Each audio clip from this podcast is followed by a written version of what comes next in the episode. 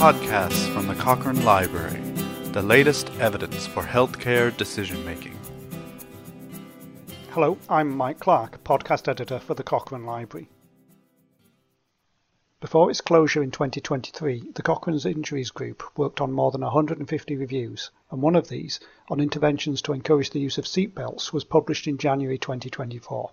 Here's the lead author, Andrit Lourens from the Namibia University of Science and Technology to tell us about the findings.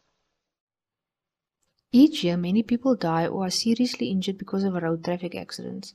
Seat belts are designed to protect the occupants of the vehicle, but despite laws that require seatbelt use in many parts of the world, many people still do not use them. We wanted to find out if there is evidence on ways to change this and found some promising results.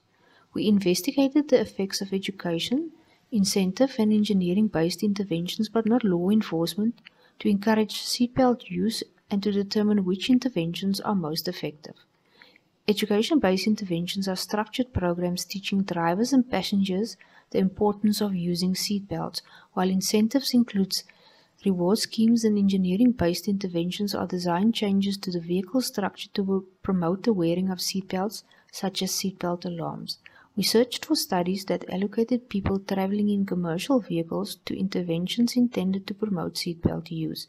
We were looking for robust research designs and chose to include only randomized controlled trials that evaluated education, engineering, and or incentive-based interventions.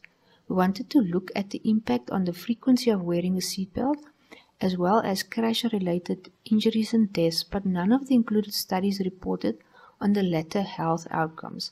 We found 15 eligible studies enrolling just over 12,000 participants, as well as four ongoing studies in our extensive searches in 2022.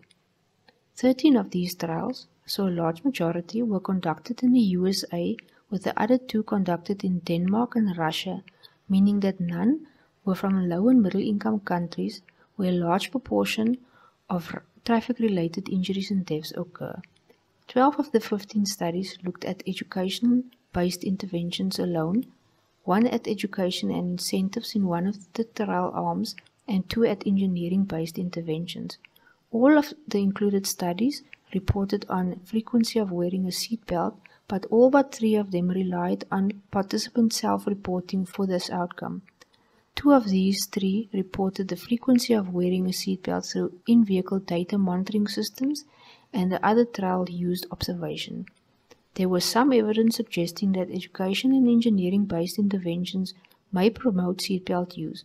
Our confidence in the evidence was low or moderate, mainly due to the outcome frequency of wearing a seatbelt being measured through participant self report.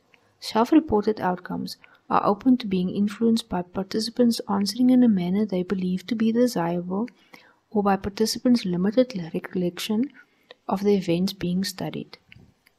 Our overall conclusion is that there is an ongoing need for research to better understand the effectiveness of education and engineering based interventions on seatbelt use and to investigate the benefits of incentives alone or in combination with other interventions. There also is a need to do research into other types of interventions, different combinations of interventions, and different settings. Our review was limited by the small number of studies that met our design criteria, namely randomized trials, which are currently not very common in research into road user behavior. Therefore, another of our recommendations is that more attention is given in future to research design in this area so that the efficacy of interventions can be assessed more rigorously. If you'd like to read about the current evidence base and watch for updates of this review if those new studies are done and the ongoing studies are completed, it's available at cochranelibrary.com. If you go to the website and simply search for seatbelts, you'll find it.